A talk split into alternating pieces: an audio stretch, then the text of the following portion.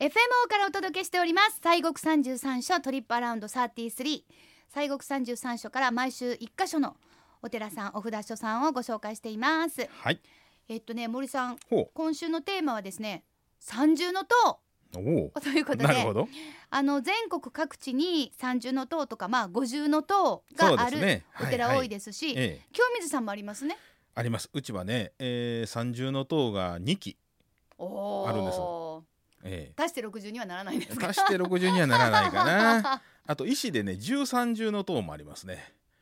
13はあ、だいたい奇数ですけどね。あそうはあ別にまあじゃあじゃあなんで3なんかとかねちょっと今日 はあの三重の塔というのが一体どんな意味合いを持つ、はい。まあ、建物建築物になりますけども、はい。その辺ちょっとうんおなる伺いほしどて。もいいですかはいはい、うんえっとねまあそもそもねあの塔ですわな、はい要30の塔とか50の塔とか言うてますけれ塔どもとうん、これはね、えー略した言葉でしてねそうなんですかそうなんですほうほう本当は、えーシュトゥーパーっていうねサンスクリット語ですねストゥーパー聞いたことあるわ、要はねそもそも何かというとお釈迦さんのお墓でございましてねあそうなんですか、うんそうなんですうんでシュトゥーパーを、えー漢字に、まあ、音だけを当て字でやりますと外場になるわけですな。えーはいはいあお当場とかのあそう外そう場そうでそうすいやあねの外場小町であの劇団ありまして、はいはいはい、えはいーあの外場って同じが、はいはいはいあれはストゥーパーを音で、えー音写したうんあーもんですね。はいで、すえー外場があのー卒がなくなって当場うんになって、今おっしゃってたようにねお当場の当場になり、そうですよね、はいうん、で、えーそれがさらに略して当になると。ああまああのお当場まで来ると急にぐっと身近に身近になりますわな。なりますもう実際にねお当は場いどうするみたいなそうね話全然ありますおか彼ら、岸でね、まそたうですね、そうありでますすわね。そうなんですよ。それもまだ略して「と」うん、うんなんです。で、まはあ、いと、っていうことで、うんうんえーまあ、今言いましたように、そのお釈迦さんの、まあ、おそのお骨、おしゃりを、おうんお祭りする、うまあ、場所であったんですね。はいはい。で、えーまあ、そもそもね、これいろんな説があるんですけれども。はい私がこれ面白いな思ったのが私のね大学のお時に考古学の先生がいましてねこの先生が、えーなんでこの塔のこのいっぱいほら屋根があるじゃないですか、うんうんあれなんでって聞いたんですで考古学の視点から見てどうなんてはいえ聞きましたらね面白いことを教えてもうたんがねあの昔お釈迦さんの当時もそうですけれどもあの、まあ、こう目上の方とかにはインドでこの日傘を差したんですってねああ、ええ暑いでしょはいはいはいなんかいつも傘さしてもろたその下を歩いてはったり、ええそうそうそうなんかまあ、うんダッシュみたいなの乗ってはったりしますよねあれそうですはい、ですからね今もねあのお寺の行事なんかで、えー法要なんかしますと同志の一番偉い同志さんっていうのがね一番偉いさんですよね住職の方とかが、歩かはる時には絶対横にね大きなあの朱傘、はいえー茶店なんかにようあるようなねそう そうそれをさしてもうてその歩いてはるでしょはいその影になったとこをそうなん歩でいすよてはりますねああいうふうなのもあるように、うんあのまあ、いわゆるその目上とかその尊敬する方にその日傘を差すというのが、まあ、インドで一つの、まあ、尊敬を表すん行為なんですね。はいでお釈迦さんが亡くなりました後お墓に、まあ、葬られましたでダビに付されてね、はいえーそうしましたらばやっぱりみんなこう慕う気持ちでね、えーお釈迦さん扱ろうとうんいうことでお墓に傘を差したんですってああインド暑いですからね、はい灼熱の太陽のもそうですとそもううで要すするにもうそのままじゃあちょっとねうんほんならお墓にいっぱい傘が刺さってる状態になってるわけですわ、うんううんん、でその傘が幾重もこういくつもあるというのがああいう傘のあその、まあ、いわゆるなんだ屋根の多重構造というんですかはいはいはいいくつもの屋はい根にえー象徴されるようになっていったんですって。だからあの別に一番てっぺんだけ別に屋根しといたらええようなもんですけど そうそもうそうそう。三十やったらもうはい一十二十三十と必ず屋根がくっついてきますもんねそうですね。はいそうなんはでいす。はいあの傘あのいわゆる屋根がたくさんあのある建物になっていく理由は。うんそのお釈迦さんのお墓に皆がこう人を手さしたあの日傘のねその様子があの多重の屋根の構造にこう象徴されていったっていうようなことをねああもううん気持ちが形になったやつですね、ええええええそんなことをねあの仏教考古学の先生が言うてました。へえええそうなんですかそうなんですよ。そう見ると面白いなと思ってね。うんうんいやあ本の面白いし本当にさっき言ったみたいなあ気持ちがそういう形に、はいあのまあしなったんだ当なという感じがうんしそうでて、すよただね。単になんか別に雨よ けるわけでもなくそうそうそうそうっていうことですよね、うんうんあれね、通ってね、不思議でねあれあんだけ大きいと風とかが地震でねうん倒れたりするじゃないですか。まあそうですよね。かなり巨大な建造そう物でですすそうよです、ね。あれはだいけどね、まあ、うち清水も塔ありますけどね真ん中に柱があってねそれが振り子の運動でこう重心取っとるんですよ。あ真ん中に柱があるんですね。ええあそうなんじゃあですちょっとこうまあ言ったら極端に言えば揺れるというか。揺れる揺れるはい。で屋根もねひ下一層目があー例えば右に動いたら二層目は左に動くとかねあちゃんとそのバランスがそうなんですよでこういう構造はあの有名なね話であの東京のあのスカイツリはーい。の,、あの構造も同じこの免震構造を使ってるんですよ。あー高くなれば高くなるほはどあそういうふうにしないとポキッと折れちゃ折れう。るんでねだから揺れた方がいいと思いますそうけど。だから何百年の人間の知恵が今現代の高層建築にも使ってるっていうねまあそうです ね。それがあの高いんがもっそ高だったっていう。そういうことですな面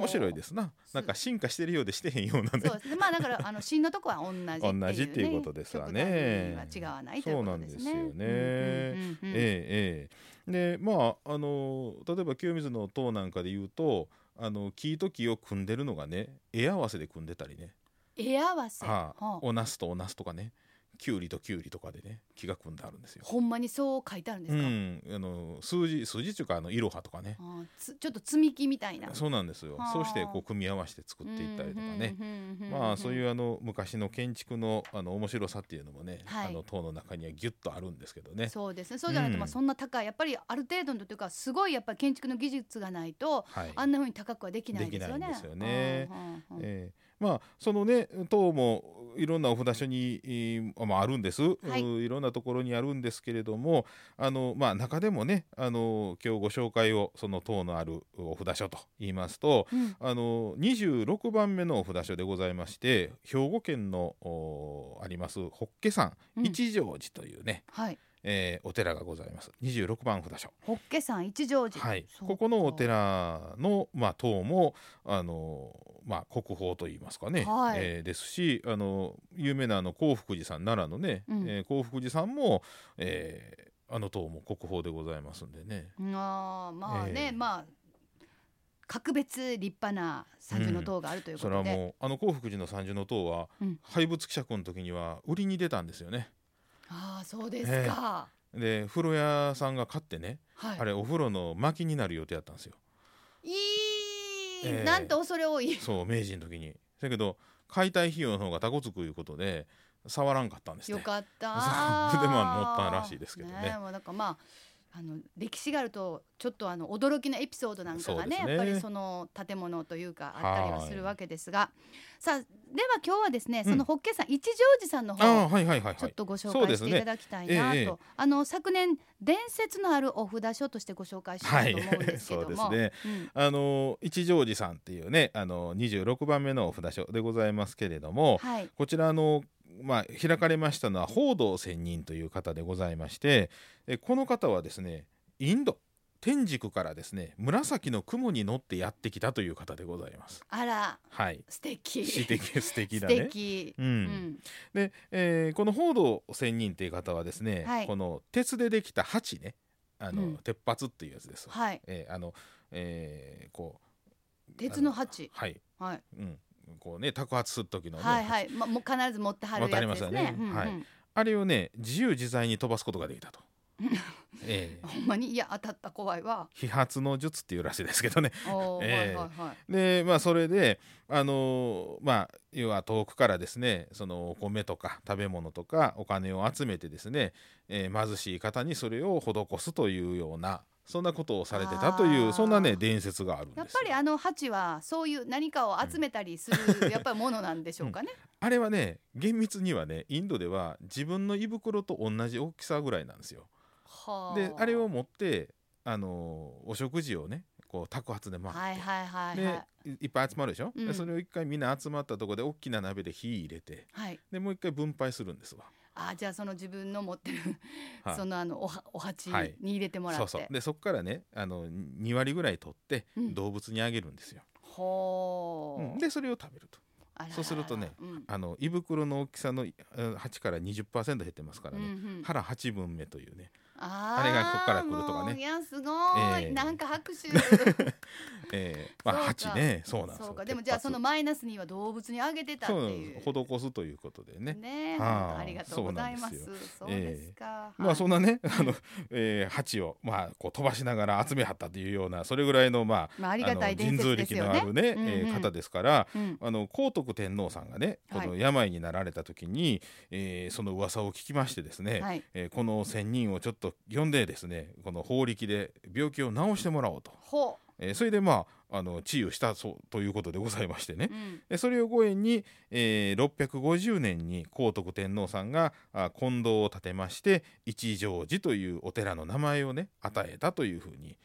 えー伝わっているということでございます。ねはいさあではこちらのご本尊はどんな観音様なんですか、えーこちらはねあの小観音さんでございましてね、はい白鳳時代にうん作られた仏様で国の重要文化財指定でございまして、えーまあ、秘仏で普段はあのーお参りはできないというか、はいお姿はねあのお参りあの姿を見ることができないんですけれども、はい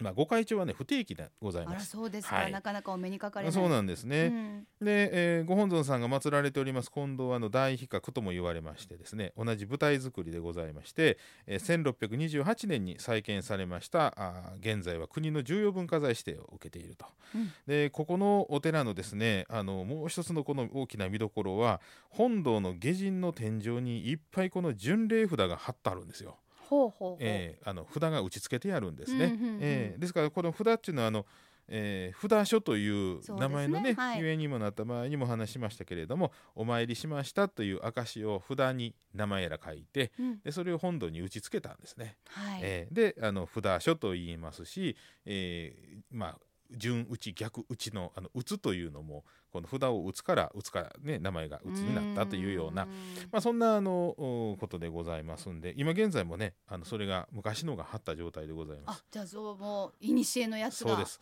貼ってあるんです、えーただこれ今やったら飽きませんよ。あ、ええもうあのその状態を昔ね楽しむ、そうそうそうそうそうそう、うんこれあの今やったら文化財保護法違反で捕まりまあすんそでうね。かもうはい、文化財なん でね、要するにそうあなんのです他はい、違う状態にしては飽きませんよあかんとのいでうすことで、はいだからあのもう見てそのありがたいえー指定文化財に打ち付けた らあうのん捕まりますんでね。あなたも打ちつけられるっていう話になりますもう怖いえら怖いいってことになりねもますうんしでねないでください、はいさあそして宝物館というのもありまして有名です、そうですね、はい宝物館もあの国宝に指定されております聖徳太子さんとかですね、えーこちらの天台宗のお寺ですから、えー天台大師のおお像であったり天台高祖像であったりとか、うんえー白鳳時代に作られましたお前立ち本尊さんとか、えー、小観音さんのお像ですよねあと報道上人の木像なんかが、まあ、たくさんこう収蔵されておりまして、はい、毎年、えー4月の4日と次11月の5日でございますあらじゃあもうすぐだはいもうちょっとです11月5日覚えておきましょう、ええお参りすることができます。で、えー今年はですね11月17から24日の日曜日の1週間、えーにもお特別拝観をされるあと。嬉しいですねははいいえーそれ以外にも希望日の2週間前までに往復はがきもしくはファックスで予約をいたしますとお参りすることができるとうんで宝物館の入館料は別途500円必要ということでねございましてねはいまあでも、はいあのちゃんとこう2週間前とかまでに連絡をすれば、まあ、ちゃんと見れる術そうもあるしそう今年は11月17から24日にも特別拝観が行われるということです、さあ本日ご紹介しました兵庫県加西市にあります一乗寺さんは拝観時間が朝8時から夕方5時まで農協は朝8時半から夕方5時までで拝観料は500円です宝物館の見学は2週間前までに要予約で別途拝観料500円が必要ですアクセスは JR 姫路駅から新規バスホッケ山一乗寺経由八代行きでホッケ山一乗寺停留所で降りてすぐのところです車の場合は山陽自動車道加古川北インターチェンジからおよそ5キロです駐車場は普通車がおよそ150台料金は300円となっておりますさあということで今週は西国三十三所第26番のお札所ホッケ山一乗寺さんをご紹介しました